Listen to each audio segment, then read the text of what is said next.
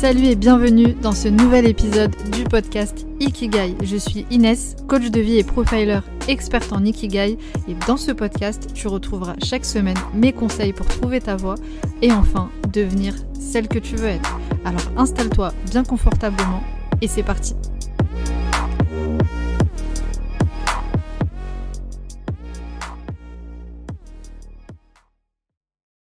Merci beaucoup Dawila d'intervenir sur mon podcast Ikigai. Je suis ravie de te recevoir, sachant que il y a pas si longtemps que ça, je sais pas si tu as vu, j'ai fait un post euh, sur Instagram, j'ai demandé à ma communauté quelles personnes elles aimeraient entendre derrière mon micro, derrière le micro du podcast. Et ton nom a été cité euh, pas mal de fois et ça m'a fait vraiment plaisir parce qu'on avait déjà pris rendez-vous, euh, toi et moi. Donc, je, je sens que pas mal de personnes attendent cet épisode. Donc, merci déjà d'avoir accepté l'invitation.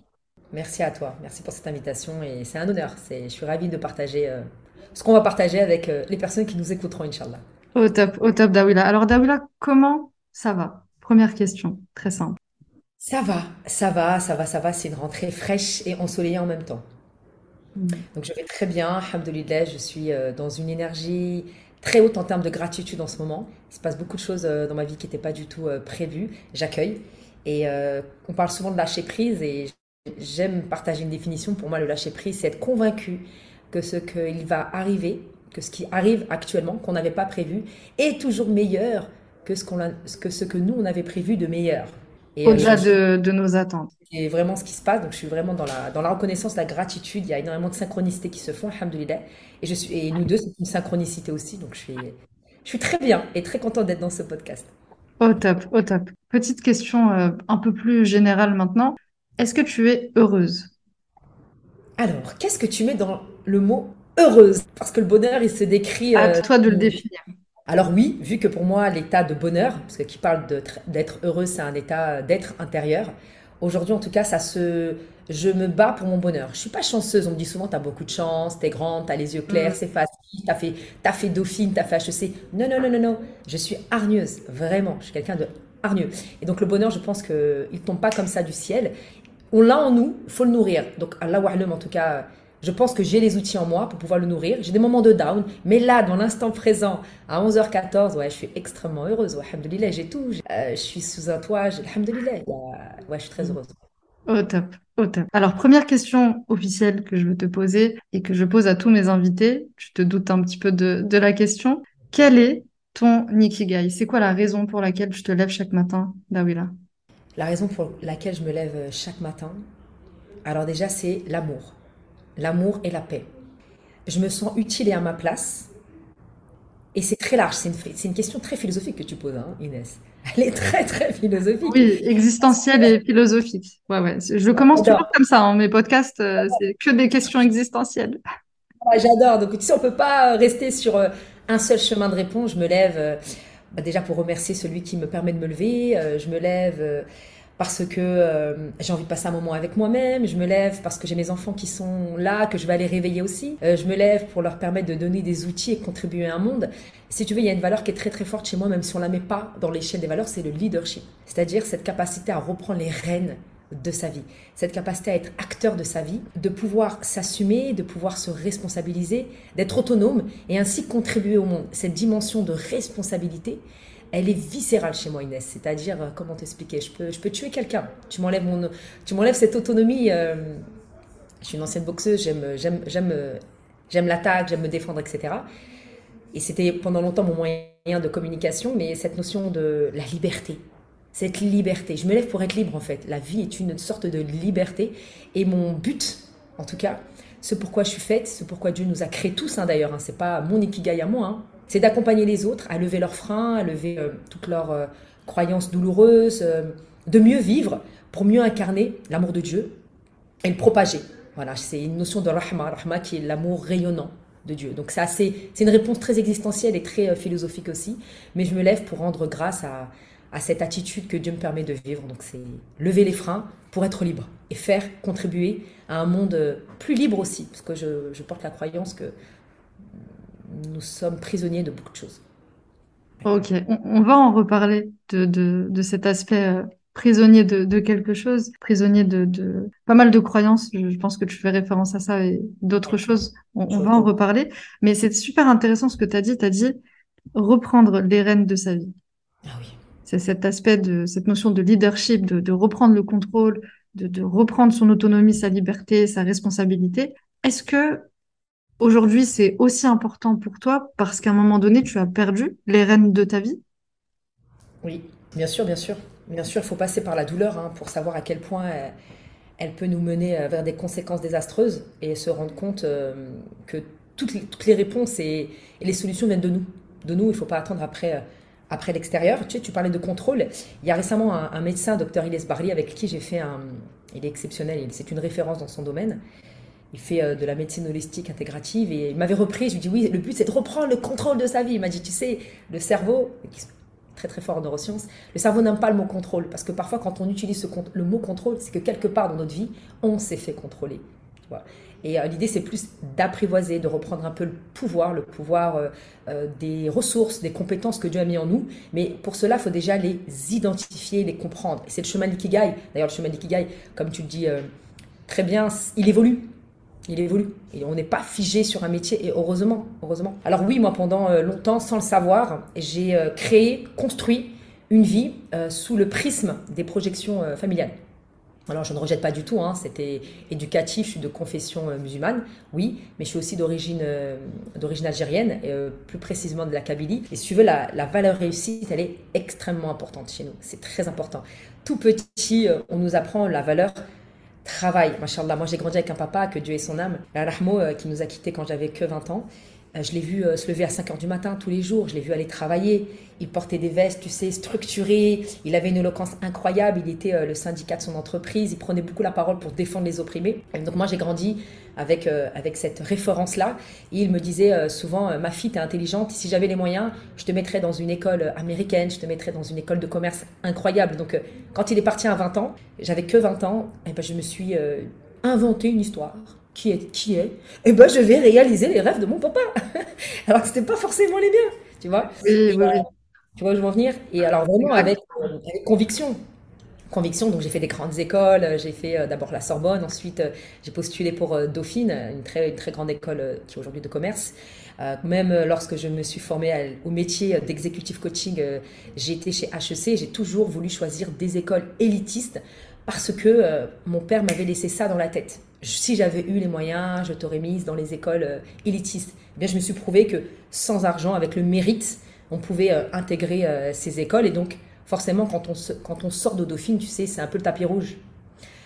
Tu galères pas à trouver de l'emploi. Moi, j'ai pas été, j'ai pas toujours porté le turban. Je l'ai porté qu'en 2018, après mon voyage à la Mecque du Hajj. Donc c'était euh, très facile, je vais pas te mentir, je vais pas... Souvent on me dit est-ce que tu as galéré? Non, je vais... Inès, je vais pas te, te faire le couplet, c'était dur, été dans une cité, j'ai été agrébine. Moi, j'ai pas connu ça. J'ai fait des grandes études, je suis sortie, les écoles, et, enfin les entreprises m'ont appelé. M'ont appelé, donc j'ai très très vite trouvé euh, un métier euh, très confortable, très bien payé, et j'ai très vite évolué. Très très vite évolué. j'ai fait une carrière de 15 ans dans le milieu des affaires, dans le milieu financier, euh, dans des fonctions euh, opérationnelles et managériales. Donc euh, j'ai pu bénéficier d'un de pléthore de formations en leadership, en communication, en art oratoire, parce que j'avais un trouble. Un trouble que j'ai dissimulé pendant des années pour permettre au rêve un peu que je m'étais inventé, hein, mon papa, qui était d'être la meilleure quelque part. Sauf qu'on ne peut pas être la meilleure sans sans se faire du mal quelque part. Donc moi j'avais un léger trouble de la parole euh, qui est assimilé au bégaiement et en plus j'avais euh, un autre trouble, c'est la glossophobie, clairement la peur de parler. Donc euh, aujourd'hui quand on voit dans mes lives, on me dit ouais, t'es super à l'aise, mais alors pas du tout J'étais une vraie flippette, hein. un moment je transpirais de partout. Et donc j'ai appris, si tu veux, avec les techniques que j'avais, qu'on m'avait transmises, à, faire semblant d'être à l'aise quand je prenais la parole parce que j'avais pas le choix. Faut savoir que la finance c'est un milieu très masculin Inès très macho, très, très, très, très misogyne. C'est incroyable, t'es un numéro, surtout en finance de marché. Je, connais, je connais du coup, comme j'ai été dans la comptabilité, les finances et tout ça, je connais vraiment bien ce, milieu. Les grands cabinets, etc. C'est très, très masculin. Je, je confirme. C'est ça. Donc, tu dois venir avec ce, ce côté masculin en toi, ce gros yin-là. il est important, il doit transpirer, sinon euh, on te mange. Il suffit que tu sois charmante, euh, il suffit que tu sois un peu, un peu, un peu jolie à regarder, c'est terminé. Hein. On peut très vite euh, te cataloguer comme une plante verte, chose que moi, c'était, c'était pas possible. Donc, si tu veux, je suis venue avec toute cette, cette agressivité, toutes ces croyances-là, parce que j'avais besoin, besoin de, de, réussir. Donc, ça a été un parcours extrêmement douloureux. Et à un moment donné, je me suis perdue parce que je ne faisais plus cela avec du sens. Je ne savais plus pourquoi je faisais ça. Mon père est parti, mon père n'est plus là. Et donc cette reconnaissance que j'attendais de lui, bah, elle n'est jamais arrivée. Elle n'est jamais arrivée. Ouais. En fait, tu as débuté euh, son, son, rêve à lui. Oui. En ayant cette croyance. rêve, hein, je sais même pas. En fait, je me suis inventé. Tu t'es inventé, tu t'es inventé quelque chose. Oui, c'est super intéressant ce que tu dis. Parce que je, je, pense que beaucoup de femmes vont se reconnaître dans ce truc-là, vraiment de, de, de vouloir tellement honorer ses parents, les rendre fiers, etc., euh, de, de, ne plus penser en fait à ce, ce que nous on veut réellement. Et clairement, euh, comme tu, tu, le sais certainement, il me semble qu'on en a déjà parlé, la plupart des femmes qui, qui viennent me voir, elles ont été dans ce cheminement-là, dans ces croyances-là, dans euh, euh tout faire pour rendre ses parents fiers, etc. Souvent des, des, des enfants d'immigrés. J'en ai fait partie aussi, moi je suis moi-même immigrée, donc je, je comprends euh, totalement et je, je, pense que tu faisais aussi référence à ça quand tu parlais de d'être prisonnier en fait de, de, beaucoup de choses. Alors juste avant de rebondir sur tout ça parce que tu as dit énormément de choses et je veux rebondir sur euh, sur plein de choses, mais on n'a pas non plus euh, trois heures devant nous. On va quand même revenir sur ce que tu fais exactement parce que je t'ai pas présenté moi. Toujours je pars du principe où tout le monde te connaît. Donc est-ce que tu peux nous dire du coup comment tu retranscris ce, cet ikigai que tu nous as partagé et reprendre le, les rênes de sa vie? Qu'est-ce que tu fais concrètement? Aujourd'hui C'est quoi ton métier En gros, alors je fais plusieurs choses. Hein. J'ai plusieurs structures, mais on va rester sur celle qui nous concerne là aujourd'hui. Donc euh, j'accompagne euh, sous euh, avec mes deux mes deux structures qui est un cabinet de coaching et un centre de formation les hommes et les femmes, tout être musulman ou pas, hein, à déployer leur leadership. Alors tu me diras le leadership c'est quoi? C'est quoi? C'est extrêmement vaste. Ce sont des compétences soft skills, des compétences douces dans laquelle on va retrouver bien évidemment la communication, l'art oratoire, la négociation. Ce sont des outils de vie qui nous permettent de mieux vivre et de construire la vie qui nous anime. Qui d'entre nous n'a jamais euh, eu besoin à un moment donné de négocier une affaire, de valoriser un projet, de défendre une idée? La communication, elle a toujours existé. Euh, même D'ailleurs, à la création, si tu veux, du baccalauréat, je parlais avec un confrère tout à l'heure, coach et qui est également formateur en art oratoire, qui m'a rappelé euh, une vérité. Alors, je ne sais pas si je pense qu'elle est très intéressante euh, à dire, c'est que Napoléon Bonaparte, en 1876, quand il a créé le baccalauréat, c'était du 100% oral. 100% oral. Aujourd'hui, le, le bac, c'est du 99% écrit. Euh, l'humanité s'est construite pendant 45 000 ans à l'oral. Les grands discours des grands hommes qui ont marqué l'histoire se sont faits à l'oral et aujourd'hui on veut nous confiner, si tu veux, euh, nous cantonner à de l'écriture. Donc moi aujourd'hui ce sont des outils psychospirituels en art oratoire, en soft skills. C'est vraiment 15 ans dans mon expertise terrain en tant que trader, en tant qu'ingénieur financier, tous ces métiers qui m'ont euh, confronté pendant 15 ans à l'humain auprès de personnalités de tout type ça pouvait être des, des, hautes fortunes, des politiques, des artistes, etc., à déployer ce leadership pour contribuer à un message. Car je porte la croyance qu'on a tous un message. Pas forcément une personnalité, moi je vais aller euh, beaucoup plus loin que ça. On est un message. On est plus que notre estime de soi, on porte un message que Dieu a mis en nous. Et l'idée, moi, c'est d'aller chercher, de faire briller ce message-là qui paraît tout petit. Les personnes qui viennent me voir euh, en formation, elles, pensent que le message, oui, il ne sera pas entendu, il n'est pas important, j'ai pas envie. Ben moi, j'en fais quelque chose de grand. Voilà, c'est ça mon talent. C'est de créer des liens entre ton passé, même tes mémoires familiales, même la mémoire coloniale, même l'héritage traumatique, et de construire des ponts entre qui tu es, le message que tu as à transmettre, et ce que Dieu, ce que Dieu euh, entre guillemets, veut de nous, parce que bon, nous sommes ses outils, hein, nous sommes la somme de, ses, euh, de, de, son plan. Et donc il y a vraiment une dimension euh, intra-personnelle, une dimension interpersonnelle et une dimension, euh, j'ai envie de dire, quantique, si tu veux, spirituelle, philosophique, parce qu'on n'est pas que là pour être dans un bien-être. c'est pas l'objectif. Bien sûr, bien sûr, complètement. Et c'est intéressant ce que tu dis quand tu dis ce que, entre guillemets, tu mets des guillemets, euh, entre guillemets, ce que Dieu veut de nous. Parce qu'évidemment, tout est une histoire d'interprétation et du sens, en fait, qu'on décide, euh, nous, de mettre à ce message. Et je rebondis sur ce que tu dis parce que c'est super important de, de, revaloriser le message que chaque personne veut faire passer. Ça. Certaines personnes sont en cours de cheminement ne savent pas encore exactement quel est ce message. En tout cas, n'ont pas encore mis les mots, je pense, là-dessus, mais tout le monde, en fait, en fait, tout le monde sait ce qu'il veut. En réalité, moi, c'est ce que je constate à travers mes accompagnements. En réalité, tu demandes à une personne comme ça, qu'est-ce que tu veux? Quelle est la voie que tu veux emprunter? Elle va te dire, je ne sais pas. Mais en réalité, c'est parce que, bah, encore une fois, tu as parlé de, du fait d'être prisonnier de plein de choses, parce qu'il y a plein de barrières, en fait. Il y a plein de, de peurs, de barrières qui viennent masquer ce que la personne, elle veut vraiment. Mais quand la personne euh, décide, à un moment donné, de s'écouter vraiment, d'écouter son intuition, d'écouter vraiment ce qu'il y a au fond d'elle, elle capte euh, ce message.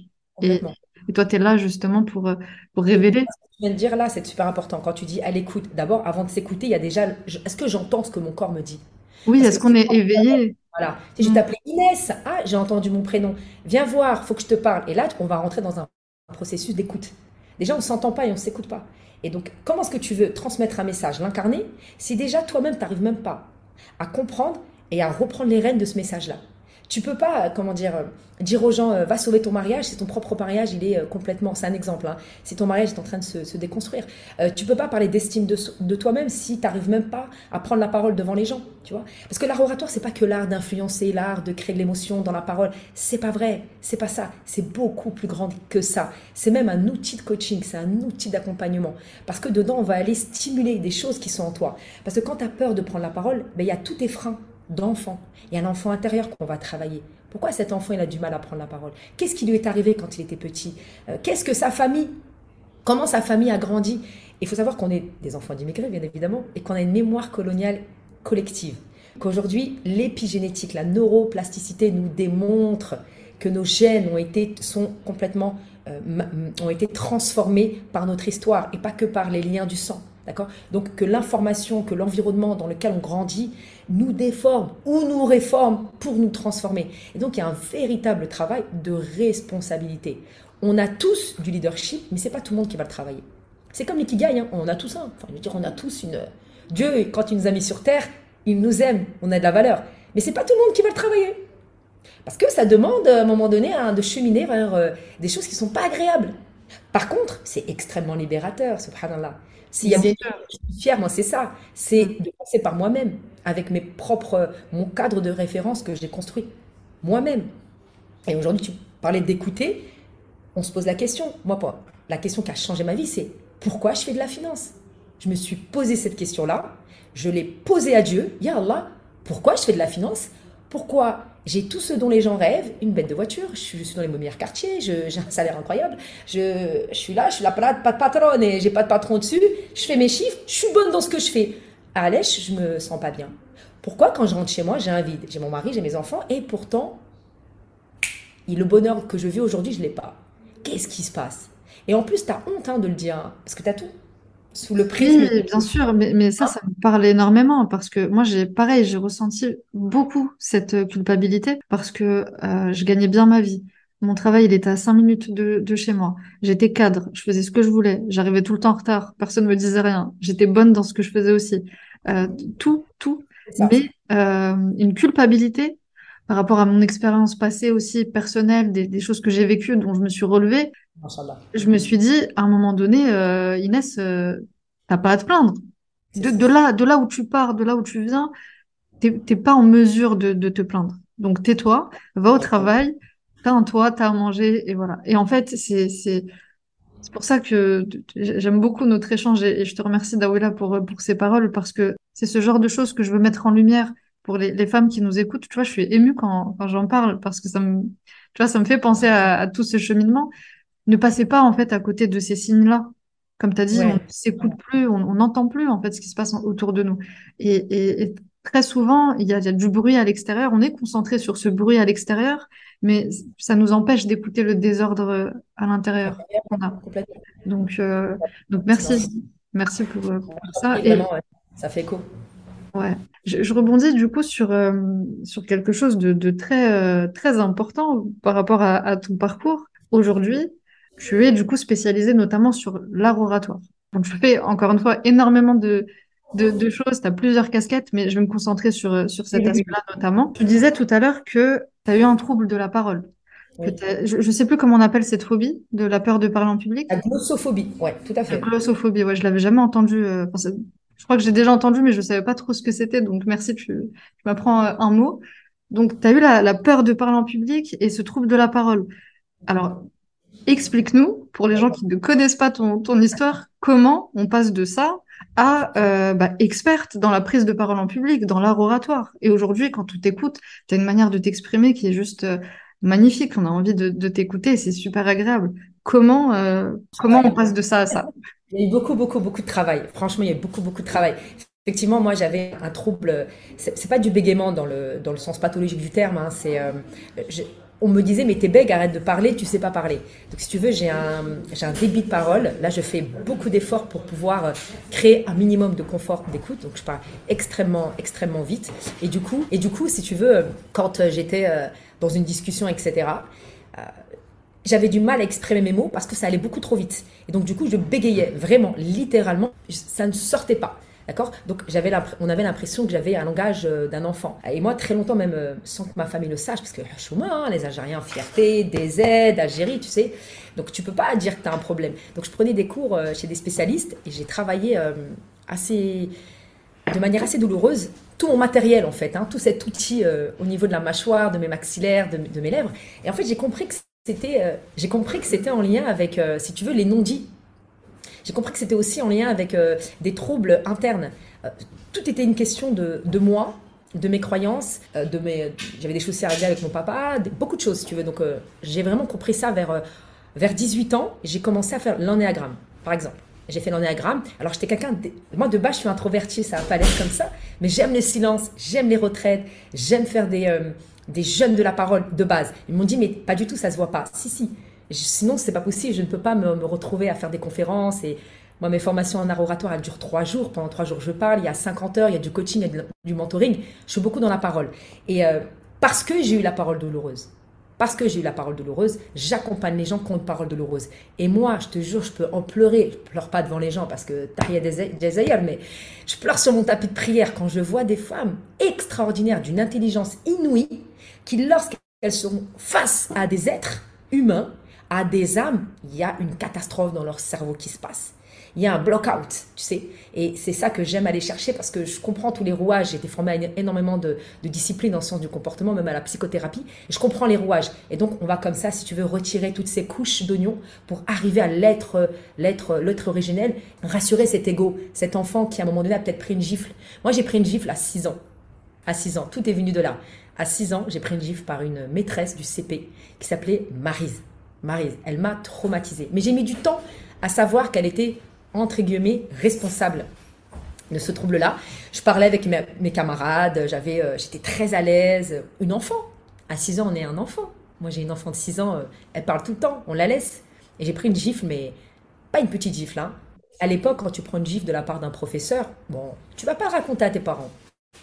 Parce que tu te dis que tu as fait quelque chose qui n'était pas correct. Puis l'école, c'est à l'époque, c'était quelque chose c'est l'élixir, c'est euh, une chance. Tu à l'école, c'est incroyable. Et donc, je, n'ai rien dit. Et depuis ce jour-là, je suis devenue muette. Je suis passée de vous êtes bavarde à euh, vous l'êtes moi, jusqu'à toute la primaire, l'élémentaire. Des fois, j'avais des coups de. Je parlais beaucoup. Je recommençais à parler, et puis à chaque fois, je me faisais humilier. Et ce qui a créé de la colère et euh, un mutisme. Donc, je n'osais plus ni m'exprimer, ni dire ce que je pensais. Et pourtant, j'avais, si tu veux, j'ai une vie intérieure riche. J'ai plein de choses à dire. Je, voyais plein de choses. Je, dès 6 ans, moi, je parlais dans mon mémoire et je me disais, mais qu'est-ce que je fais là? Euh, c'est qui Dieu? À 15 ans, pareil, j'avais des, moments de, solitude, mais d'existence, si tu veux, de pleine présence. Mais qui suis-je? Mais comment je vais mourir? Mais il y a quoi après la mort? Mais pourquoi je suis là? C'est quoi mon utilité sur Terre? Mais mon Dieu, mais si je trouve pas ce que je suis censé faire, mais et si je meurs, mais qu'est-ce qui va se passer? Qu'est-ce que je vais dire? Et puis, j'avais pas de modèle de référence spirituelle. J'étais euh, musulmane, mais sans comprendre euh, ce que c'était. Et c'est quand j'ai découvert euh, la religion musulmane, le Coran, mon Dieu, oh là là, ça a changé ma vie. J'ai pris une gifle, mais de douceur, monumentale. Je l'ai découvert à 16-17 ans. Et là, j'ai découvert la parole, la communication. j'ai découvert toutes ces femmes fantastiques. Et je me suis dit, mais on nous a arnaqués dans les mosquées. Mais on nous a arnaqués. Mais c'est pas possible. Mais c'est pas comme ça qu'on m'a expliqué mes droits. Et là, ce fut la révolution. La révolution. J'ai commencé à m'intéresser à tous les outils qui me permettraient d'être dans l'éveil spirituel, l'éveil des consciences. Jusqu'à 20 ans où j'ai perdu mon papa et j'ai fait une rechute. J'ai fait une rechute et je me suis retransformée en soldat pour euh, aller vers euh, un secteur d'activité qui à l'époque était l'Eldorado. Donc c'était la finance. À l'époque, euh, tu étais stagiaire. En, deux mois de stage, tu pouvais t'acheter une Porsche hein, à l'époque. À l'époque, hein, aujourd'hui c'est plus le cas. Donc c'était là où il fallait aller. Et donc j'ai suivi ce chemin. Je me suis formée donc à partir de 18 ans. C'était en 1998. Ça ne me rajeunit pas. 1998. J'ai commencé à faire l'anagramme. J'ai fait, euh, j'ai pris des cours euh, de diction. Euh, j'ai pris des cours d'articulation. tout ça, bien évidemment, sous le regard bienveillant de mes amis, mais j'ai toujours caché ça à ma famille parce que c'était pas. Moi, j'ai un driver. Pour ceux qui savent pas, c'est les messages contraignants. Sois fort Montre pas tes faiblesses, montre pas tes faiblesses. Donc pendant longtemps, ça m'a ça a drivé ma vie. Donc je me suis tout simplement formée et j'ai pratiqué des outils pendant 15 ans. Moi, dès que j'avais un peu d'argent quand j'étais étudiante, j'investissais dans des formations. Mais attention Inès, à l'époque, il n'y avait pas YouTube. Il n'y avait pas Instagram. Ah oui, mais là, il n'y a rien à voir. Là, aujourd'hui, tout est beaucoup plus facile. C'est gratuit. tout est accessible. Tout. Accessible. Il n'y a, plus d'excuses. Voilà, moi, il fallait vraiment se déplacer en présentiel, mettre de l'argent, aller dans des salles de formation euh, ou acheter des livres. C'était soit tu lisais un livre, euh, soit tu, tu, prenais de l'argent et tu allais euh, te former. Moi, j'ai suivi une thérapie très tôt. Très tôt. D'ailleurs, excusez-moi, hein, je le dis à toutes les, toute la communauté. Hein, tous les maghrébins, maghrébins, devraient suivre une thérapie. Une thérapie, c'est pas quelque chose, c'est pas une maladie. Hein. Non, non, non. C'est identifier les freins qui ne viennent pas de nous et qui nous empêchent de nous épanouir et de contribuer au monde. C'est ça la thérapie. Parce qu'on grandit avec vraiment un bagage émotionnel, un héritage qui est parfois trop lourd et qui n'est pas le nôtre. Donc c'est important parfois de se libérer et de garder des choses. Donc tout le monde devrait faire une thérapie. Donc très très tôt, moi on me prenait pour une folle. Hein. Ouais, mais moi je, te rejoins, je te rejoins complètement. Aujourd'hui, ça se démocratise un petit peu plus euh, l'accompagnement, la thérapie, le coaching, etc. Mais euh, c'est super important parce que ce que tu nous partages là, c'est extrêmement fort tu nous parles. En fait, on parle pas que de l'art oratoire, de bien s'exprimer, etc. C'est bien plus que ça. C'est bien plus que ça. Tu incarnes une idée. Exactement. Et, là, tu nous parles d'un. Tu, vois, la, gifle que tu as eue à tes 6 ans, tu t'en souviens encore? Ah oui. Mais j'ai envie de, dire, tu as la chance, entre guillemets, de t'en souvenir. Certaines personnes, moi j'en fais partie, euh, ne se souviennent pas de toutes leur enfance, ne se souviennent pas forcément de ce qu'il y a dans l'enfance. Et en fait, ce qui est très intéressant dans ce que tu partages, c'est que ce que tu es en train de dire, c'est que tout ce que tu n'exprimes pas, ton corps, il l'imprime. Ça imprime complètement. Ton corps, il l'imprime et ça se traduit par des traumatismes, des troubles, des blessures, des, enfin, énormément de, choses. Moi, je, sais que, tu vois, tout à l'heure, je te disais, je, suis immigrée parce que moi, je suis pas née en France et de ma naissance à mes trois ans, j'ai vécu euh, euh, en Serbie, Macédoine, Serbie, pendant la, guerre de l'ex-Yougoslavie.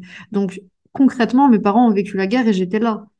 Et je sais que ces choses-là, cette période-là de, ma vie a eu un impact sur la personne que je suis devenue. Et j'ai pas encore toutes les réponses, mais je suis partie chercher des réponses. Et c'est c'est pas évident, comme tu l'as dit, c'est pas facile en fait de faire face à son miroir, de se regarder, de faire connaissance avec soi-même véritablement. Mais comme tu l'as dit, qu'est-ce que c'est libérateur parce que ça t'amène justement vers ce message que tu as envie de transmettre au monde et, euh, et que, que, tu as envie de, de tout simplement euh, crier au reste du monde. En, fait, en, gros, euh, je remercie Marise. Parce que c'est grâce à Marise que j'ai pu devenir spécialiste de ce problème-là. C'est-à-dire que c'était tellement profond chez moi, c'était vraiment piquant, si tu veux, c'était une douleur, mais je brûlais. Et du coup, pour me libérer, euh, je me suis inscrite, si tu veux, à des cours de boxe. C'était toujours des, des, euh, des activités extrêmement euh, violentes en plus. C'était pas de la danse classique. Non, c'est de la boxe, tu vois. C'était mm. toujours des choses qui me permettaient de m'exprimer. Parce que j'avais énormément de choses à dire. J'avais une vision, mais tu sais, les visionnaires aujourd'hui, quand on, on, leur donne une vision qui se réalise, il y a 4 ans, on te prend pour une folle. Quand tu leur dis non, mais je vous assure, c'est ça. Moi, quand je suis arrivée sur les réseaux sociaux et que je parlais de Dieu, on m'a dit mais tais-toi. Tu te prends pour qui? Tu vois? Aujourd'hui, c'est le frère de Bolloré qui a écrit un bouquin sur Dieu existe. Tu vois Donc aujourd'hui, parler de Dieu, ça s'est démocratisé. Et encore heureux. Mais moi, il y a 4 ans, quand je suis arrivée, il y a 2 ans, 2, 3 ans et demi, mais je ne peux même pas te, dire le, nombre d'insultes que j'ai eues. Sauf que grâce à Marise, j'ai tellement connu l'humiliation très tôt que je suis immunisée. Je suis vaccinée 20 fois, si tu veux. On m'a tellement empêché de parler qu'aujourd'hui, c'est mon objectif de donner les clés aux femmes, aux hommes, à n'importe qui, pour libérer leurs paroles en n'ayant plus rien à faire du regard de l'autre. Parce que l'art oratoire, au-delà des outils de communication, au-delà de la rhétorique, au-delà de la négociation, au-delà de l'aspect business, c'est un outil de communication violente. On est porteur d'un message qui propose du changement, Inès. Mais si toi, tu es là, c'est comme si je te disais, voilà, euh, Inès, faut absolument que tu te formes à l'art oratoire, parce que tu sais, euh, ça va te permettre euh, de développer ton chiffre d'affaires. Et puis un jour, tu viens me voir et tu me dis, tu fais combien de chiffre d'affaires Et je te dis, je fais zéro. Il y, a, il y a, une problématique d'incarnation. Ou alors tu me vois complètement bégayer devant un serveur qui m'a qui m'a pas servi correctement. Ou tu vois bien que je suis très mauvaise communicante dans la vie. Alors on peut être on peut être très mauvaise communicante même en étant dans la formation, attention, hein, parce que c'est des techniques qu'on décide de de pratiquer. D'accord? Mmh, Bien sûr, ouais. on peut, mais aussi on peut être très bon formateur et ne pas incarner les outils. Attention. Donc moi, c'est pas juste de transmettre les outils, c'est viens, on change le monde. Viens, on crée une communauté de leaders inspirés. C'est pas pour rien quand j'ai leader inspiré. Pourquoi? Parce que moi, ma vie, elle a changé à partir du moment où j'ai lâché prise et que je me suis dit, Dawila, t'es faible. Tu n'es pas en capacité de régler tes problèmes toute seule. Et donc, tu vas aller parler à celui qui sait.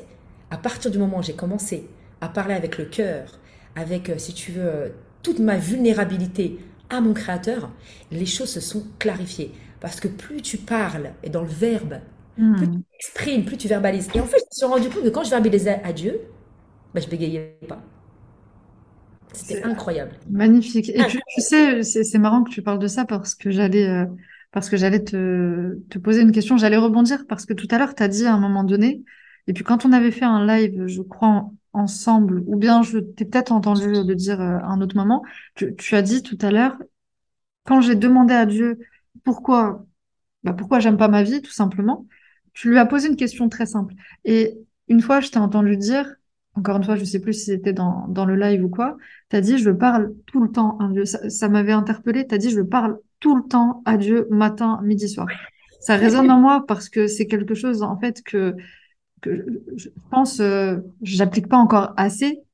Je le fais, mais quand, quand moi j'ai eu cette, cette épreuve dans ma vie où j'ai eu la sensation clairement que Dieu m'avait sauvé, bah depuis euh, j'ai fait que de lui parler, que de lui parler. Et c'est vraiment le, remède euh, contre la solitude, mais contre toute chose en fait. Et est-ce que tu peux nous en dire un petit peu plus? Parce que voilà, tu, tu disais je, je parle à Dieu matin, midi, soir. Comment ça se matérialise justement? Comment ça ah comment tu lui parles Oh là là, là, ça y est, là, tu m'as. Ah, comment tu. Juste, tu parles de Dieu, ça y est, tu sais, mon cœur, il est. Mm. très, très bien, mais je un rahma, il y aura la baraka dans ce podcast. Quand on parle de Dieu, c'est c'est fondamental.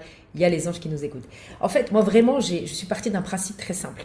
C'est que Allah, il a insufflé de son, de son esprit à Edem. On est tous des êtres adamiques. Donc, si tu veux, notre esprit, il est hyper puissant. Il est connecté à notre âme, il est connecté à notre corps. Dieu a créé la tête, ensuite on a un corps. Et Aujourd'hui, on n'est plus le maître de ses pensées. On n'est plus le maître de ses croyances. Et du coup, tout se déséquilibre. Parce que c'est ça aussi l'art oratoire, c'est ça le coaching, c'est ça l'ikigai. Parce qu'on fait le même travail, sauf qu'on prend des chemins différents. Mais l'objectif, c'est le même, c'est la liberté. ok? C'est la liberté et l'amour. C'est qu'on vive. Moi, l'objectif, c'est de vivre ensemble, bon sang de bonsoir. Euh, essayons de mieux se comprendre nous-mêmes avant de juger les autres. Et je suis partie d'un constat très simple. C'est que je suis une casse bonbon. Dans le sens où je suis extrêmement complexe c'est-à-dire qu'à un moment donné, on ne peut pas demander à l'humanité de comprendre ce qu'il y a dans notre âme, dans notre cerveau, quand nous-mêmes on ne comprend pas. Et qui mieux que Dieu peut nous écouter des heures? Qui mieux que Dieu? Il ne somnole pas, il ne dort pas. Je ne sais pas si, si, on arrive à, s'imaginer, même si on ne peut pas s'imaginer parce qu'on est limité. Mais euh, Dieu, c'est le seul être de l'univers qui mérite d'être aimé et que l'on doit servir pour moi, parce qu'il nous aime sans condition. Il y a toujours une condition quelque part, même avec nos enfants, on est toujours dans l'invasif. Il y a toujours quelque chose avec nos époux, il y a toujours une notion de condition humaine, même si c'est bienveillant.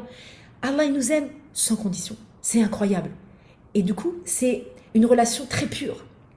Très, très pure. Et comme il est capable de tout, il a créé l'univers, il a créé euh, tous les différents systèmes solaires. Je me dis, mais alors, lui, eh ben, je peux lui parler 4000 heures il va pas s'endormir. Parce que même en tant que parent, on aime nos enfants, mais Dieu nous aime encore plus. Même ton enfant, au bout de 12 heures, bah, tu vas t'endormir, tu vas être fatigué. Tu peux pas l'écouter. Et puis on ne peut pas comprendre. Je suis partie du principe que je suis complexe et que l'autre est faillible. L'autre, il a des limites. Et donc, Qui mieux que celui qui n'a pas de limite pour me comprendre? Donc j'ai commencé à lui parler, mais vraiment comme un ami. J'ai fait de Dieu mon meilleur ami. Tu sais, euh, on dit souvent, euh, nous sommes la moyenne des cinq personnes que nous, euh, que nous fréquentons. Et si dans ces, dans ces cinq personnes, tu n'as pas une relation forte avec Dieu, donc c'est bien évidemment avec le Coran, avec bah, tous les prophètes, avec en tout cas sa science qui s'étale à tous les niveaux, hein, ça, que ce soit astro, tout ce qui est astrophysique, tout ce qui est neurosciences, tout ce qui est médecine. Dieu est partout. Tu quand tu comprends comment fonctionne un foie, tu comprends mieux certains versets où Dieu nous dit Je vous ai créé pour que vous ayez la fonction d'un foie. Mais si tu sais pas ce que c'est qu'un foie dans l'anatomie d'un être humain, tu sais pas que le foie il a des fonctions régénératrices qu'il a, que c'est le seul organe que si tu coupes, il peut repousser. C'est incroyable. Si tu si tu sais pas que ton foie, ça, ça te parle. On meurt, on revit. Mais si tu sais pas que le foie c'est ça, tu comprends pas le Coran. Ouais comprends pas la sagesse, tu vois. Et c'est que ça, il y a énormément de symboles. Et donc j'ai commencé à lui parler. Et plus je lui parlais, et en réalité, qu'est-ce que tu fais quand tu parles à Dieu, euh, Inès Eh bien, tu vas honorer l'esprit qu'il t'a donné, ce souffle divin qu'il a donné que à Adam et non pas aux autres créatures. on a un peu de lui en nous quelque part, ce souffle divin. Notre esprit, on va dire, c'est une Ferrari, c'est une Porsche. Et nous, qu'est-ce qu'on met? On met un carburant qui est toxique. Eh bien, l'invocation, le dialogue, la méditation, le silence, ces moments d'instants bénis sont des moyens de purifier notre esprit, le don que Dieu nous a donné. Et qu'est-ce qui se passe? On va activer un système réticulaire. Tu as déjà entendu parler, on, entend beaucoup euh, euh, ce processus-là, qui a l'air un peu barbare. Mais même si tu n'es pas musulman, tu as besoin de te connecter avec tes croyances. Tu as besoin de te connecter avec quelque chose de plus fort, de plus grand que toi. Parce que tu es limité. En gros, pour faire simple, parce que je pourrais en parler des heures, quand j'ai explosé ce plafond de verre entre moi et Dieu, j'ai explosé tous mes plafonds de verre, hein, ce sont les miens, dans cette vie ici-bas. Quand je me suis permise de lui demander des choses de dingue, il s'est passé des choses de fou dans ma vie. Il, se passe encore des choses juste incroyables. Je dis souvent à mes amis, ma vie c'est un conte de fées. À ma manière, en tout cas par rapport à mes rêves. Je vis constamment, c'est de la magie. À chaque fois que je parle à Dieu, je vais rencontrer l'objet de mon invocation. Parce que c'est aussi les outils d'art oratoire qui sont très proches d'outils divins qui nous connectent, si tu veux, à un instant présent, à l'insynchronicité.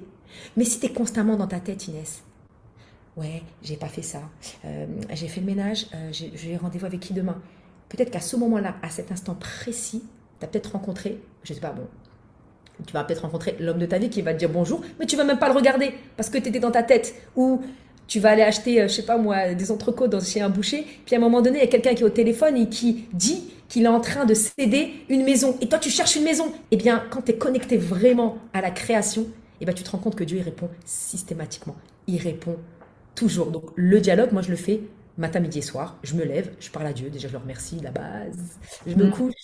C'est à lui que je pense quand je me lève. C'est à lui que je pense euh, quand je me couche. Je pense tout le temps à lui, en fait. C'est incroyable. Je pensais que c'était une tare, je pensais que c'était une maladie, si tu veux. Je pensais même quand j'en étais malade. Parce que penser tout le temps à Dieu, tu peux, tu peux, devenir, tu peux devenir folle. Tout le mhm. temps, si tu penses à Dieu, tu penses à Dieu. Tu es un peu déconnecté parfois euh, de la créature. Mais en réalité, c'est ma plus grande richesse. Mhm. C'est magnifique et tu me donnes des frissons quand tu m'en parles parce que ça, ça me parle, ça, ça résonne en moi et je pense que là où la plupart des gens, enfin là où les gens rencontrent cette difficulté de, de, connexion à Dieu, c'est parce que très souvent, on a cette croyance de bah, quand il faut parler à Dieu, tu sais, il faut se préparer, il faut faire des invocations, il faut apprendre des invocations par cœur, etc. Alors que moi, quand je parle à Dieu, des fois, ça ne veut rien dire. Je me dis, mais franchement, des fois, tu sais, bah, quand je suis en, détresse totale ou quand je, voilà, je suis triste, je suis pas bien, j'ai besoin de lui parler, mes phrases, elles veulent rien dire. C'est parfois, voilà, c'est du freestyle, mais je lui parle quand même. Mm-hmm j'ai levé un peu ce blocage de me dire il faut que j'apprenne une invocation bien toute faite. En vrai, il euh, faut parler avec le cœur simplement. Déjà partir de, là. Donc euh, non, c'est ça me donne des pressions, c'est incroyable.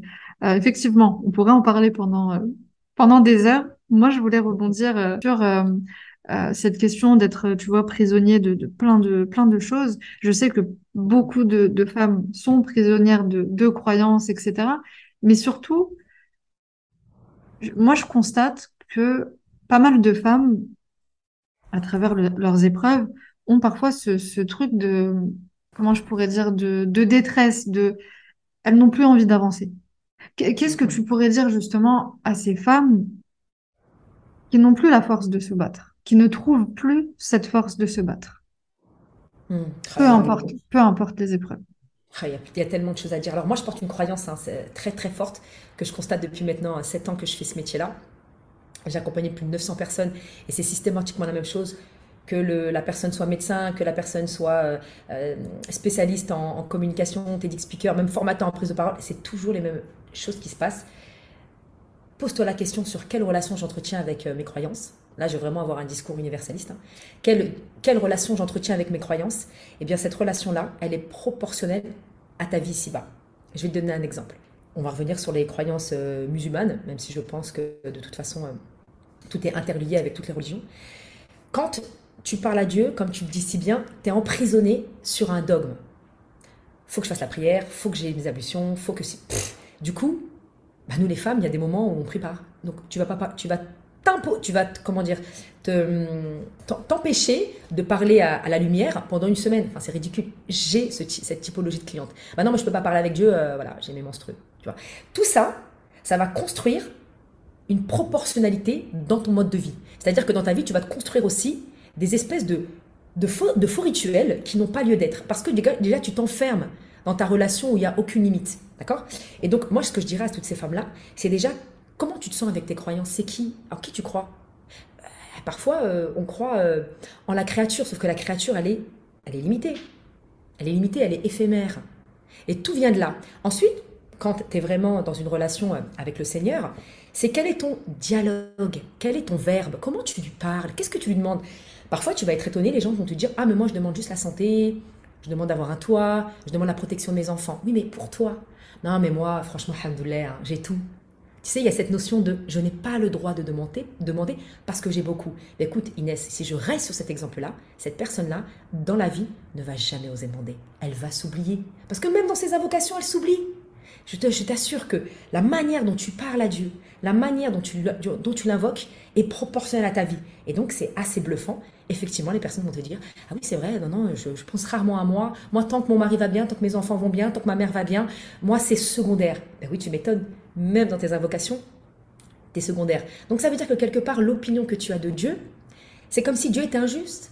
C'est-à-dire que Dieu ne pense qu'aux autres et pas à toi. Et donc, forcément, penser à toi, c'est être injuste.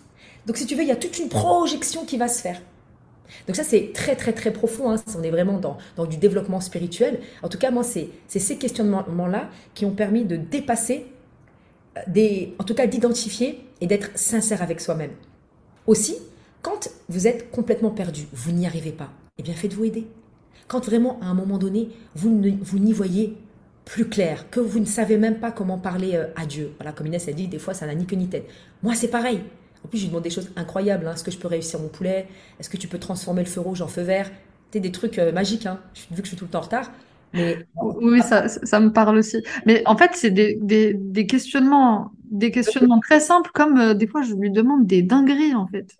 C'est ça. C'est comme ton ami. Au lieu d'appeler ton ami avocat, pour te, je sais pas moi, pour te, te régler une problématique très très précise euh, juridique, bah je sais pas, d'abord parle à lui, quoi. Après, tu appelles ton avocat. Mais lui, il, il va tout te, tout donner. Enfin, il, maîtrise tout ce qu'il y a dans ce bas monde. Donc, pourquoi aller vers directement la, la créature? Elle va te répondre sous un prisme de croyance, à la lumière de ce qu'elle a vécu, à la lumière de son éducation. Alors que Dieu, il a ce prisme universel, c'est lui qui l'a créé l'univers. Et plus tu es dans cette dynamique d'universalité, et plus toi-même, tu vas voir que Dieu t'a peut-être fermé une porte là, mais il t'en a ouvert 20 000. Tu vois Donc c'est tout un travail aussi de se dire non mais, ah oui aussi, d'avoir la conviction que dans la difficulté, dans, pas après, dans la difficulté. Et ça, c'est pas que dans, la, dans les euh, religions musulmanes, dans la religion musulmane. Hein. Partout, tu vas chez n'importe quel psy, n'importe quel spécialiste en neurosciences, même euh, des gens qui sont euh, spécialisés en physique quantique, même les biologistes diront que une cellule qui souffre, tu peux, être sûr qu'elle est en train de construire son anticorps. Donc, dans la difficulté, il y a de la facilité. Moi, j'ai jamais autant grandi de mon existence quand je me suis fait humilier en prise de parole. Parce que la toute première fois où tu prends la parole, quand tu passes d'une personne qui bégait à une personne qui veut commencer à clarifier son message, il y a, une petite, il y a, un moment où euh, c'est pas aussi fluide. Et quand, quand, tu as tous ces regards sur toi, ah, ça fait mal, tu le vis. mais après tu deviens complètement euh, libéré de, tout ça. Parce que le poison de l'humanité, Inès, c'est la peur du regard de l'autre. Euh, c'est cette envie, cette dépendance de recevoir de l'amour de son public. Alors que quand on transmet un message, quand on sert le message de Dieu, on s'intéresse uniquement à la manière de transmettre le message. Nous, en tant que personne, on n'existe plus.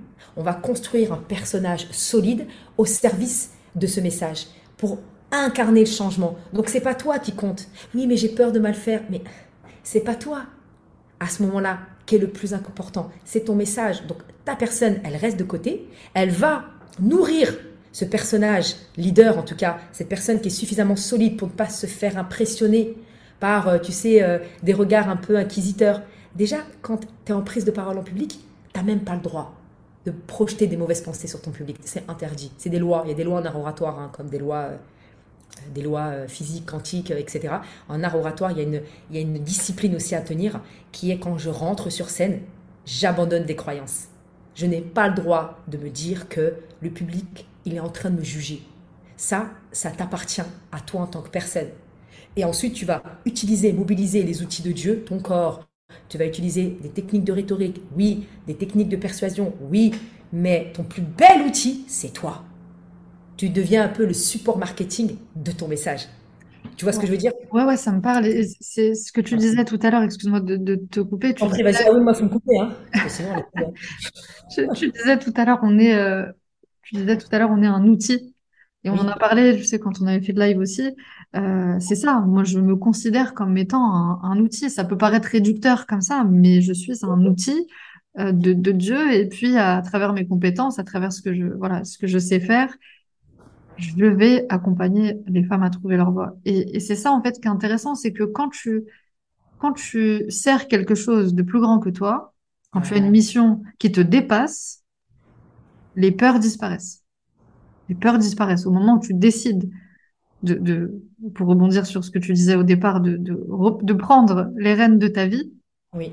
C'est incroyable ce qui, ce qui se passe. Mais il faut juste passer cette, cette première.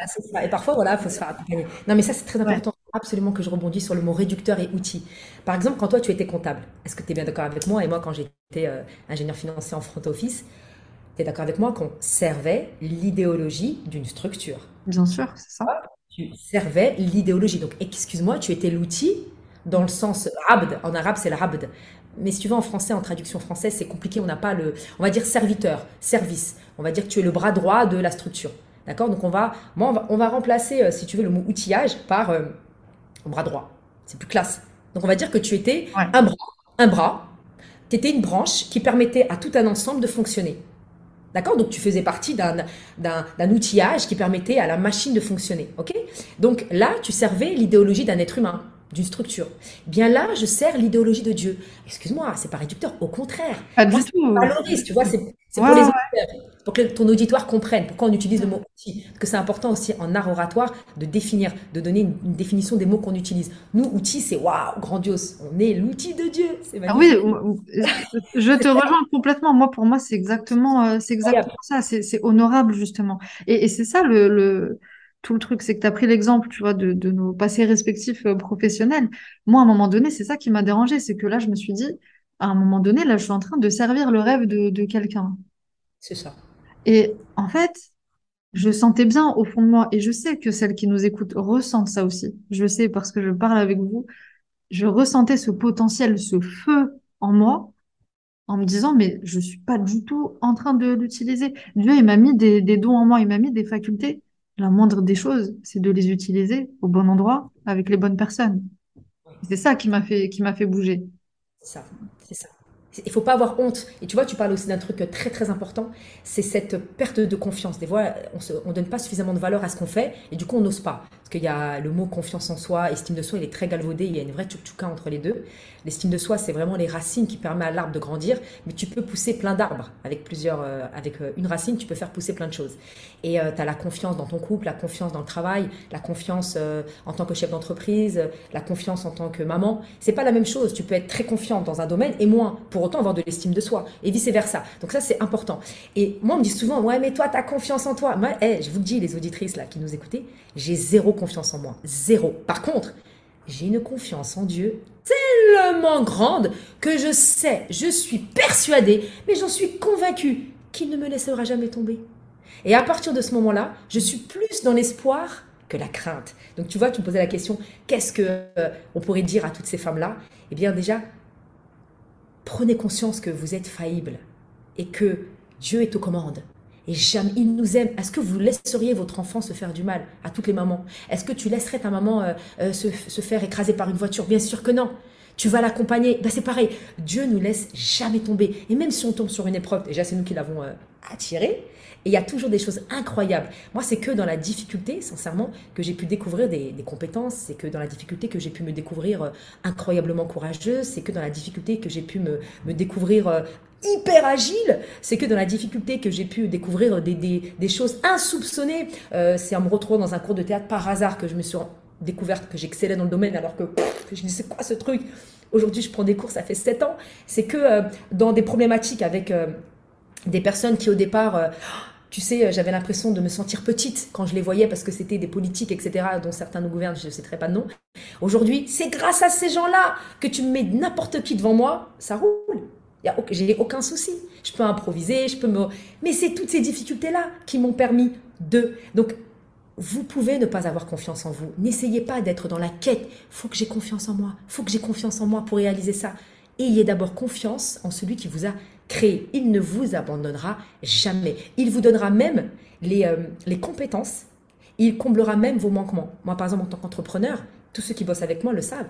J'ai énormément de lacunes. Tout ce qui est web digital, tout ce qui est tout ça, web marketing, tu connais. Euh. Et je fais souvent l'invocation suivante. Ya Allah, comble mes manquements et permets-moi de rencontrer ceux qui me permettront d'optimiser ces manquements pour, me, pour, pour permettre, d'accord, d'incarner au mieux le message que tu as mis en moi.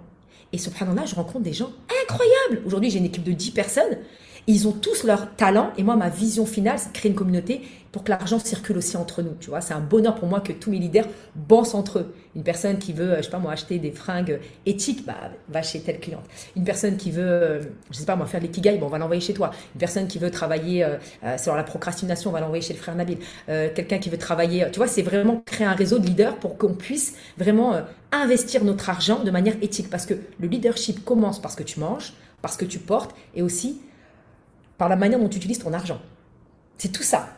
C'est donner un sens pour contribuer, d'accord, à un vivre ensemble, à quelque chose d'éthique. Parce qu'on est tous porteurs d'un message qui, pour moi, porte les mêmes racines. La vérité, la justice, la fraternité, rahma, l'amour.